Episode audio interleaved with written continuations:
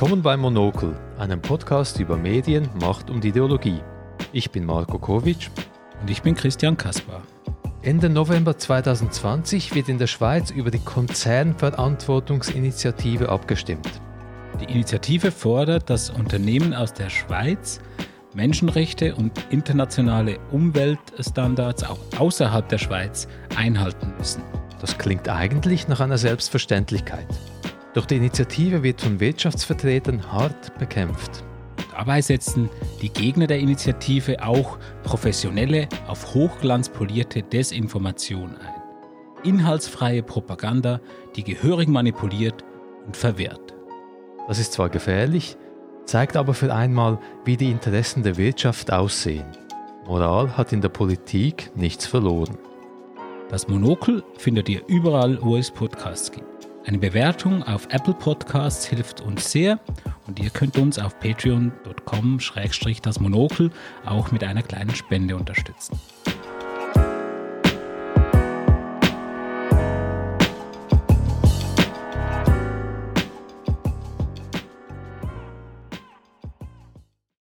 Bei uns in der Schweiz steht Ende November 2020 die Volksinitiative für verantwortungsvolle Unternehmen zum Schutz von Mensch und Umwelt zur Abstimmung. Die Initiative fordert, dass sich Schweizer Unternehmen im Ausland an Menschenrechte und Umweltschutzabkommen halten sollen. Das heißt also, Unternehmen sollen im Ausland nach den gleichen international geltenden Minimalregeln spielen, wie sie auch in der Schweiz gelten. Also wenn ich zum Beispiel eine Kaffeeplantagenfirma aufmachen will in der Schweiz und ich lasse Kaffee im Ausland anbauen, dann wäre ich dazu verpflichtet, dass ich die Menschen dort nicht ausbeuten darf. Ähm, das stellt sich, ähm, da stellt sich natürlich die Frage, äh, wieso ist das nicht sowieso schon so? Das ist wirklich eine gute Frage. Wir haben ja die geltenden, also ja, was heißt geltenden? Ich meine, internationale Menschenrechte ist natürlich nicht positives Recht, aber die sind anerkannt soweit. Und das ist ja schon ja, interessant, dass das nicht der Fall ist. Und ja, Darum haben die Initianten jetzt diese Volksinitiative lanciert, um das zu ändern. Die Initiative, die beinhaltet ja doch eine gewisse Dramaturgie. Da ist Konfliktpotenzial drin. Die großen Konzerne, die Bösen und der kleine David, der gegen diesen Goliath kämpfen will. Die COVI, wie sie abgekürzt wird, die erhitzt die Gemüter in der Schweiz, was sich auch in der Berichterstattung niederschlägt. Genau, es wird sehr viel darüber berichtet eine sehr hohe Resonanz. Gemäß dem Abstimmungsmonitor des Forschungszentrums Öffentlichkeit und Gesellschaft der Uni Zürich haben in den letzten zwei Jahren nur zwei andere Volksabstimmungen zum aktuellen Zeitpunkt, also drei Wochen vor der Abstimmung, mehr Berichterstattung generiert, als es jetzt die Covid. Da muss man sagen, wir sind noch in der Coronavirus-Pandemie. Also Corona ist Thema Nummer eins und dass sich ein anderes Thema überhaupt so ja, stark durchsetzen kann, ist bemerkenswert. Die Tonalität ist eher negativ. Also das heißt, in der Mehrheit der Beiträge wird eine ablehnende Haltung gegenüber der Initiative eingenommen. Dabei ist zwar das Spektrum an Sprechern verhältnismäßig breit, aber es zeigt sich auch, dass es eben schon mehr Akteure sind, die gegen die Initiative argumentieren, die zu Wort kommen. Das zuvor das sind das Wirtschaft und Unternehmen, die FDP und auch der Bundesrat. Also die schweizerische Landesregierung ist auch gegen diese Initiative. Grundsätzlich sagen wir, wir sind in einer Demokratie, das ist ja okay, wir wollen die Debatte, wir wollen eine hitzige Debatte, eine kritische Debatte. Wo ist das Problem? Die Vorlage ist sehr umstritten, was ja auch bekanntlich dazu führt, dass viel darüber berichtet wird, eben genau, was auch gut ist. Aber wenn man sich anschaut, wie genau berichtet wird, wie genau die Akteure im Abstimmungskampf Argumente vortragen, dann sieht man, hm, etwas stimmt da nicht. Ja, es hat da doch einige Pseudo-Argumente darunter, also Behauptungen, die ja, die nur sehr wenig mit dem eigentlichen Inhalt der Initiative zu tun haben, die aber versuchen zu manipulieren oder Zweifel zu säen, die die Leute zu, zu verwirren auch. Und diese Argumente finden wir in erster Linie im Nein-Lager, also bei den Leuten, die gegen die Initiative sind. Wir möchten nun zwei solche manipulativen Argumente etwas genauer betrachten. Das erste ist, die Initiative sei zu moralisierend. Was bedeutet denn das? Gerhard Schwarz schreibt beispielsweise in der NZZ im Oktober im Artikel Am Schweizer Wesen soll die Welt genesen. Viel moralische Überheblichkeit bei der Konzernverantwortungsinitiative. Zitat Die Anhänger der Konzernverantwortungsinitiative sprechen den Gegnern sowohl Moral als auch Urteilskraft ab. Damit entlarven sie sich selbst als zutiefst anmaßend und unmoralisch. Ueli Maurer, das ist ein SVP-Bundesrat, hat bei SVP Bitte Lüd, das ist so eine, eine Partei, was ist eine parteiinterne Talkshow, ja, Talkshow genau, im Rahmen eines Interviews gesagt, mit dieser Initiative sagen wir, wir sind moralisch die Besten, wissen weltweit, wie es geht. Alle anderen sind ein bisschen schlechter. Es passt doch nicht zur Schweiz, dass wir auf der ganzen Welt moralisieren.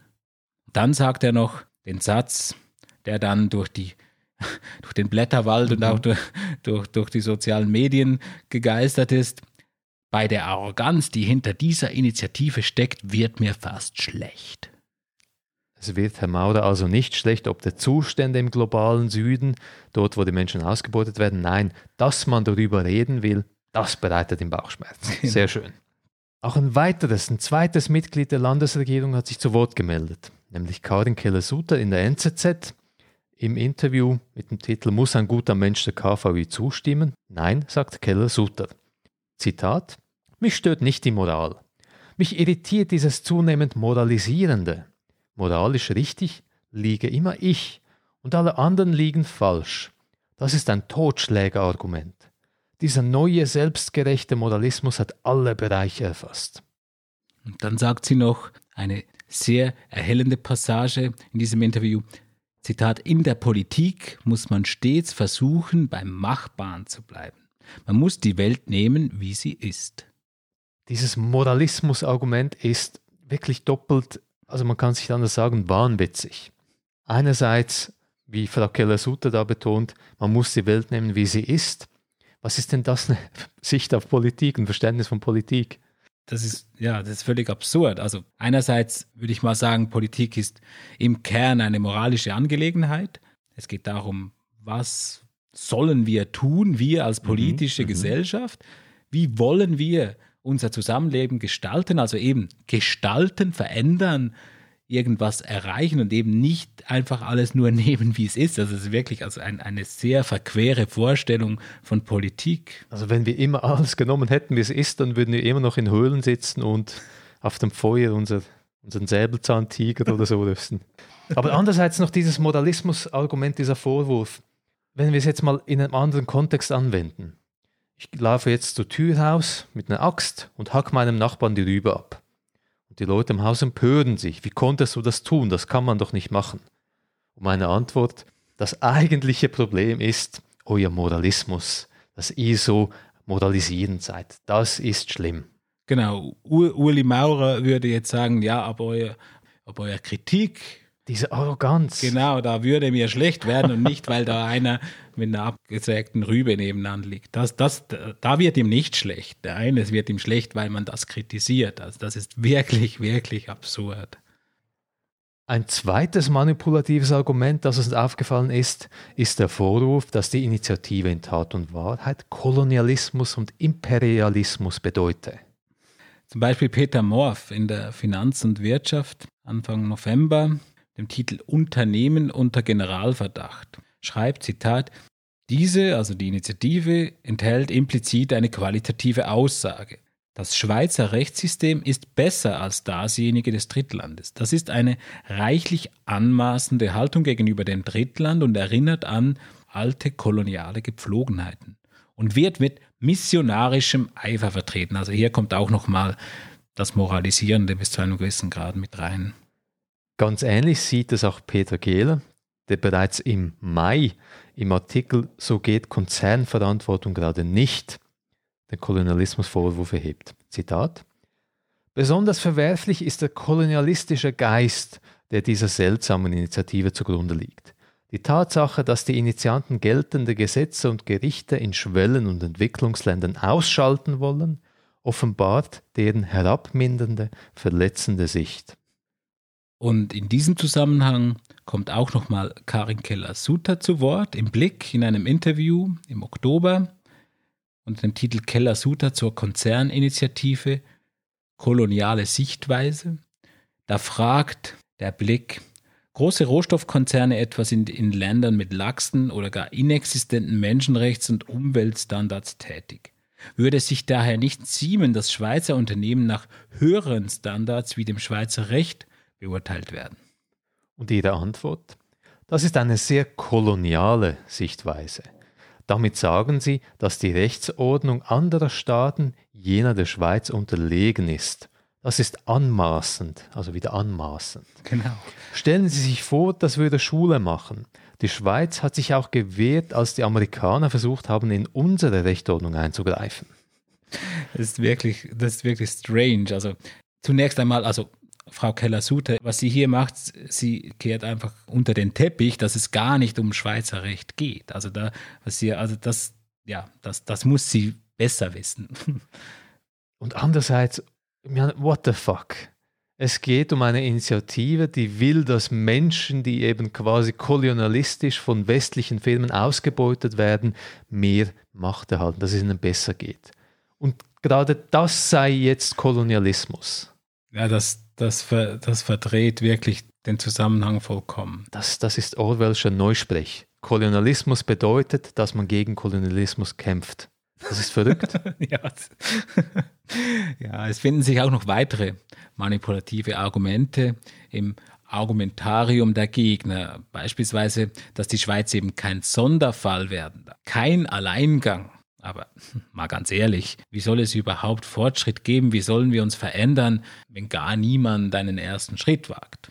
Und stelle sich vor, historisch gab es zum Beispiel Dinge wie Frauenwahlrecht. Frauen wurden lange Zeit nicht als vollwertige Menschen behandelt. Und jetzt würden wir doch auch nicht sagen, aha, ja, früher wollte niemand den ersten Schritt wagen, Alleingang, das wäre ja schlecht gewesen. Nein, die Ersten hätten es eben am besten gemacht. Die, die den moralischen Fortschritt gewagt hätten, das wären eben die Richtigen gewesen. Das ist aber ein gutes Beispiel, weil es ist äh, für die Haltung der Schweiz sehr erhellend. Man hat auch schön lange gewartet, bis alle anderen mhm. die ersten Schritte gemacht haben. Nicht mhm. nur die ersten, sondern viele Schritte, bis man dann mhm. irgendwann doch auch wir als Wiege der Demokratie nachgezogen sind und den Frauen auch das Wahl- und Stimmrecht gegeben haben. Ein anderes Argument, das auch vorkommt, ist die Meinung, dass es ja gar keine Probleme gäbe mit Schweizer Unternehmen. Die machen alles tiptop im Ausland, halten sich an alle Regeln, Standards, auch an die ungeschriebenen Regeln. Wunderbar. Wo ist denn das Problem? Ja, wirklich. Warum kämpft man dann gegen die Initiative, wenn es ja niemandem schadet? Was man sich jetzt schon fragen muss, wir haben das jetzt fast ein bisschen ins Lächerliche gezogen, aber zugegeben, es ist zum Teil wirklich ja fast ein bisschen absurd. Die Frage, die sich jetzt stellt, ist, sind diese Überzeugungen der Gegner dann, sind das ehrliche Überzeugungen? Meinen die das ernst? Hier müssen wir fairerweise das Principle of Charity anwenden, das Prinzip des Wohlwollens. Und das besagt, im Zweifelsfall gehen wir davon aus, dass kein böses Motiv dahinter steckt. Also wir müssen sagen, ja, es kann sein, dass all die Leute, all die Akteure das glauben und zufälligerweise das Gleiche glauben. Wenn man jedoch etwas genauer hinschaut, beispielsweise woher diese Argumente kommen und wie sie sich verbreitet haben im politischen Diskurs, dann drängt sich jedoch eine andere Vermutung auf. Es gibt im Hintergrund nämlich PR-Profis, die diese Argumente hergestellt haben und sie streuen. Zuvorderst ist hier sicher Economy Suisse zu erwähnen. Das ist der, die größte Wirtschafts- Dachorganisation der Schweiz und leitet das offizielle Nein-Komitee zur Initiative. Das Motto dieses Nein-Komitees ist leere Versprechen, Nein. Hinter Economy Suisse steht jedoch eine große PR-Agentur, also nicht hinter, aber die arbeitet regelmäßig oder eigentlich immer mit Economy Suisse zusammen. Das ist Furahugi. So wie es ausschaut, hat Furahugi hier die, wie man sagen könnte, Propagandazügel fest in der Hand. Es ist eben wirklich Propaganda, weil es nicht zufällige Meinungen sind, nicht einfach aufrichtige Überzeugungen. Nein, das scheint wirklich eine sehr konzertierte, orchestrierte Kommunikationsstrategie zu sein. Warum? Wir möchten nun einige Kanäle oder Plattformen kurz herauspicken, die von Fuahugi initiiert oder und betrieben werden. Unter anderem ist das Success Swiss. Success Swiss ist eine, wie sie sich nennen, Bewegung für eine liberale Wirtschaftsordnung und für eine erfolgreiche Schweiz. Aktuell beschreiben sie sich als das Wirtschaftskomitee Nein zur UVI. Success Swiss tritt häufiger auf den Plan, wenn es mhm. um wirtschaftskritische politische Fragen, insbesondere Abstimmungen geht. Fudahugi betreibt noch eine zweite Gruppe, das Ethikkomitee gegen die KVI. Das klingt jetzt aber eigentlich noch ganz gut, ja, weil es geht ja eben schon um moralische Fragen und da macht ja ein Ethikkomitee doch Sinn, oder? Wäre es nur nicht so eine Mogelpackung. also bei diesem Ethikkomitee ist nicht viel Ethik drin, nicht viel Moralphilosophie. Stattdessen werden die Argumente, die wir schon kennen, einfach nochmals wiederholt. Das Ethikkomitee war auch wichtig im Zusammenhang mit, mit dem Engagement der, der Kirchen. Also das war ja interessant, war das ja auch ein, ein Diskursstrang dann, die Frage, dürfen dann die Kirchen sich überhaupt in, in Abstimmungskämpfe einmischen? Die haben sich eingemischt, die haben sich eingemischt auf der Pro-Seite, die haben sich für die mhm. Initiative eingesetzt und da kam eben dieses Ethikkomitee, das sich zusammen mit vereinzelten Vertretern, auch kirchlichen Vertretern, eben gegen die Initiative einsetzt. Eine weitere Plattform, die Furahugi betreibt, ist der Argumentator. Das klingt ein bisschen nach Terminator, nach Terminator. oder, also es hat tatsächlich so eine dystopische Dimension. Das ist eine Online-Plattform, wo man ein paar Fragen beantwortet und dann gibt es maßgeschneiderte Anti-Covid-Propaganda. Wirklich eine spezielle Plattform. Sie ist jetzt nicht so futuristisch, wie sie klingt, also die meisten Argumente sind immer die gleichen, aber nur schon die Idee, maßgeschneiderte Propaganda ist ein bisschen beängstigend. Witzig ist auch die Selbstbeschreibung. Der Argumentator ist ein Online-Tool, das mit wenigen Klicks dafür umso mehr Spaß die politische Partizipation in der Schweiz unterstützt. Also Spaß muss sein. Es ist da eigentlich alles ganz locker, flockig, leicht. Und, Spiel, äh, Spaß genau. und Spannung. Also hier beginnt die Propaganda schon bei der Produktbeschreibung. Ja, genau. Das ist ziemlich dreist. Ja, dann gibt es ja noch den äh, Faktencheck, den KVI-Faktencheck, guterpunkt.ch. Das ist so eine Seite, die sehr neutral daherkommt, wenn man eben unsicher ist, nicht genau weiß, was hat es jetzt auf sich mit mhm. dem Argument X oder Y, dann kann man sich dort informieren, das ist ja wichtig. Es ist aber eben nicht so neutral, wie es daherkommt. Also eine Falle, in die Leute tappen sollen, die sich einfach mal neutral informieren wollen. Der Argumentator, Terminator und auch der Faktencheck, richten sich an die Bürgerinnen und Bürger direkt. Vorhugi macht aber auch noch andere Sachen. Veranstaltungen, die eher darauf abzielen, dass es eben dann massenmedial aufgenommen wird und dass dann über die Berichterstattung in den politischen Diskurs eingespeist wird. Sie machen also auch klassische, schöne Offline-Propaganda. Ein schönes Beispiel dafür war ein PR-Event Anfang November. Da wurde ein Handelsminister aus Burkina Faso, Haruna Kabore, in die Schweiz nach Bern eingeflogen. Warum? Er findet die Initiative auch schlecht und hat dann seine Gründe wiedergegeben, warum. Unter anderem findet er auch, das sei Neokolonialismus. Das ist jetzt richtig perfid, weil die Idee, dass eben betroffene Perspektiven auch zu Wort kommen sollen, das ist ja eigentlich eine sehr gute Idee. Nur, was heißt betroffen in diesem Zusammenhang? Also ja, der Handelsminister, natürlich sein Land ist betroffen, aber wirklich betroffen wären vermutlich die Arbeiterinnen und Arbeiter in der Goldmine oder in wo auch immer mhm. auf der Plantage, oder? Und dieser Event hat noch einen weiteren Beigeschmack, eine weitere Schicht, also wie ein Kuchen, Schicht für Schicht. Das Ganze hat die GLP-Politikerin Isabelle Chevrolet mit eingefädelt. Das stimmt. Und sie hat eine Beziehung zu Burkina Faso, sie hat ein Hilfswerk dort, ist aber schon in früheren Jahren immer wieder als Verteidigerin von Schweizer Unternehmen in Burkina Faso aufgetreten. Und seit 2019 weibelt sie aktiv in Burkina Faso mit krasser Desinformation. Sie will die Leute dort überzeugen, wenn, wenn die Initiative angenommen wird, müssen alle Schweizer Unternehmen sofort abziehen. Und da, sie hat ja noch so ein, so ein, so ein traditionelles mhm. Kleid an, so ein afrikanisches, was ja irgendwie schon auch sehr schräg ist. Mhm. Sie bezichtigt die Initiative Kolonialismus, irgendwie auch implizit Rassismus, aber ich meine, das, ja, das Und ist ja auch ein. Betreibt selber eigentlich genau, den Klassenrassismus. Eine Art Rassismus. Also weshalb sie sich so angezogen hat, das weiß nur sie selbst. Also diese ganze Propagandageschichte war ein offensichtlicher PR-Hoax, aber jemand ist darauf aufgesprungen. Der Blick hat darüber berichtet. Im Artikel Eure Konzerninitiative schadet unserer Wirtschaft von Gianna Blum und der Artikel liest sich wie eine Pressemitteilung, also wirklich bedenklich, ohne Einordnung, ohne Kritik, ohne Hintergrund, einfach diese Propagandasicht. Ja, da kann man jetzt nur spekulieren, ob da der Blick ebenfalls eingespannt wurde oder ja, halt klassisch mangelnde Ressourcen, keine Recherche, da wird halt einfach wiedergegeben, was man gerade bekommt. Wir wissen es nicht. Wir sehen also, Fudahugi ist sehr, sehr fleißig im Abstimmungskampf und betreibt sehr intensiv und eben auch doch erfolgreich Propaganda. Und jetzt kommt aber das Zückerchen. Bruder Hugi hat noch andere Kunden, die sind fleißig. Einer der Kunden, Glencore.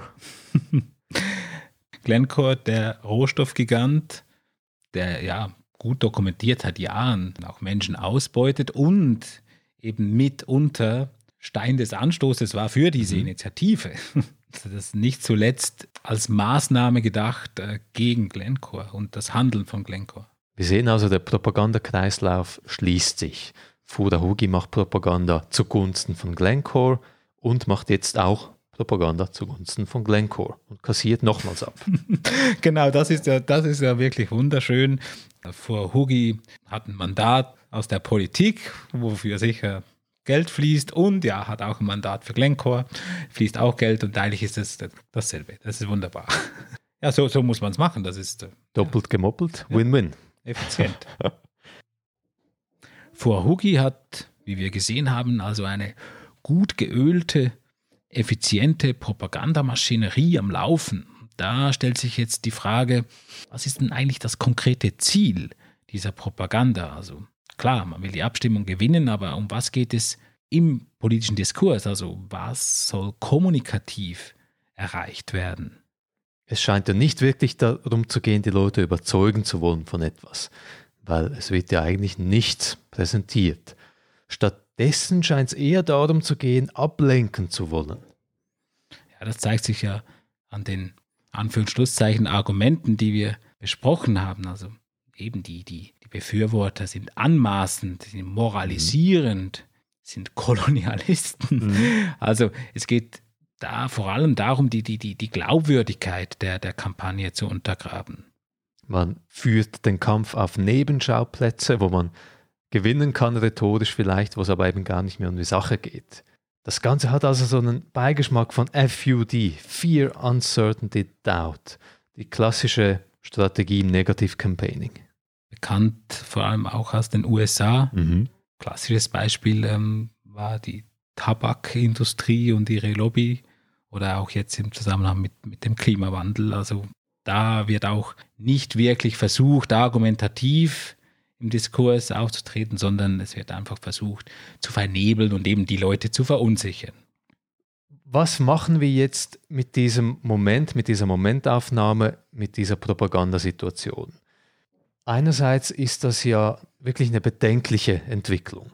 Die Schweiz ist ein kleines Land, stolz auf unsere direkte Demokratie, bürgernah. Und jetzt kommt jetzt diese Hochglanzpropaganda, die die Leute hinters Licht führt, die täuscht, die Desinformation streut.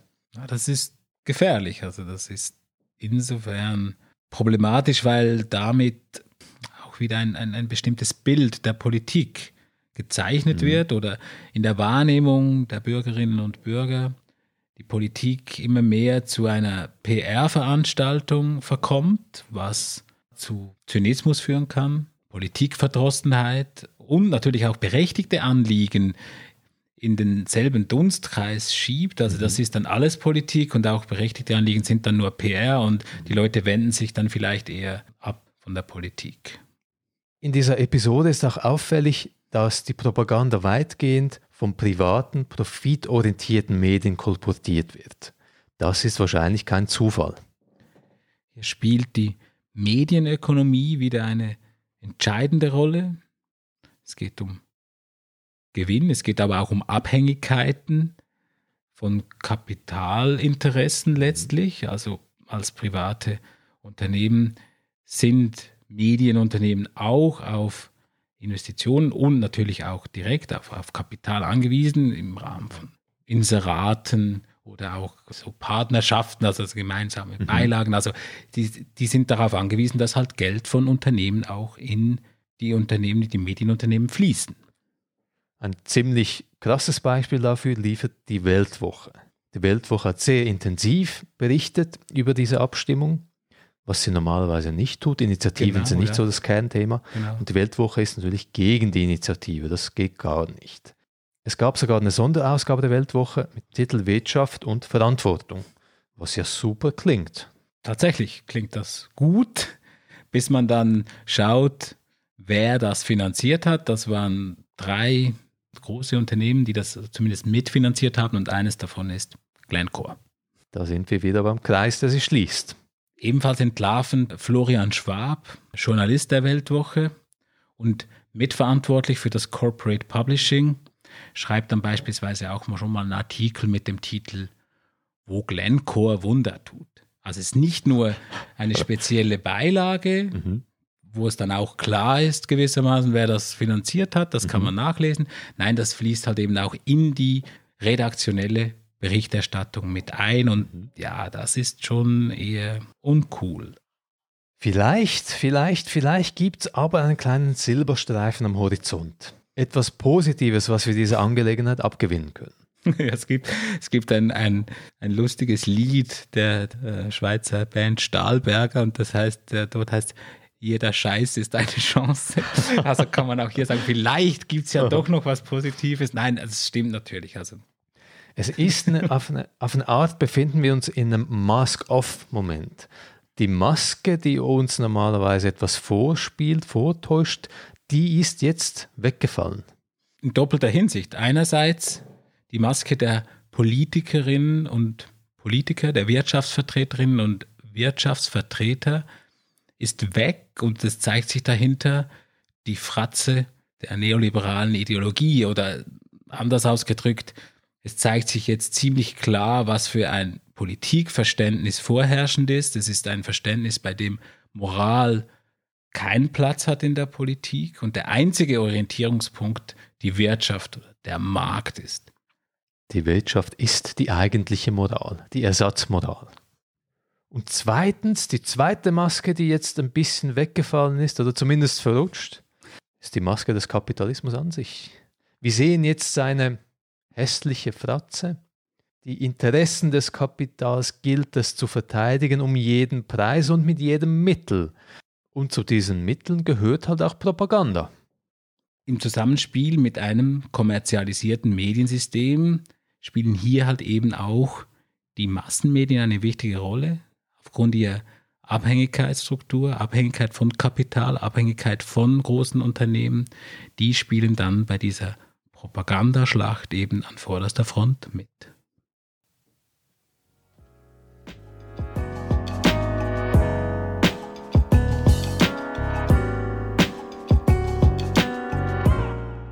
Wenn ihr Feedback oder Fragen zur heutigen Folge habt, könnt ihr uns eine Mail an kontakt@dasmonokel.xyz schreiben. Ihr könnt uns auch auf Facebook, Twitter und LinkedIn erreichen. Eine Liste der Quellen, die wir für die heutige Folge verwendet haben, findet ihr auf unserer Homepage www.dasmonokel.xyz bei den Infos. Wenn ihr vom Monokel begeistert seid, könnt ihr uns auch recht einfach unterstützen. Über eine Bewertung auf Apple Podcasts freuen wir uns riesig. Je mehr Bewertungen, desto mehr Leute stolpern auch über unseren Podcast. Dürft uns also richtig kolonisieren auf Apple Podcasts. Da freuen wir uns. Oder auch auf patreon.com das Monokel. Auch hier könnt ihr uns könnt ihr uns ausbeuten. Nein, eben nicht. Ihr könnt uns mit einer Spende unterstützen. Ihr könnt Armen. euch ausbeuten lassen. Genau. Die heutige Folge erscheint in Partnerschaft mit der Medienwoche, einem digitalen Magazin über Journalismus und Kommunikation. Schaut dort unbedingt rein. Und an dieser Stelle noch ein Dankeschön an Linas Udris vom VÖG, der uns den Zwischenbericht des Abstimmungsmonitors bereits zur Verfügung gestellt hat, obwohl der erst morgen publiziert wird. Danke, Linaz, hat uns sehr geholfen. Vielen Dank fürs Reinhören. Bis zum nächsten Mal.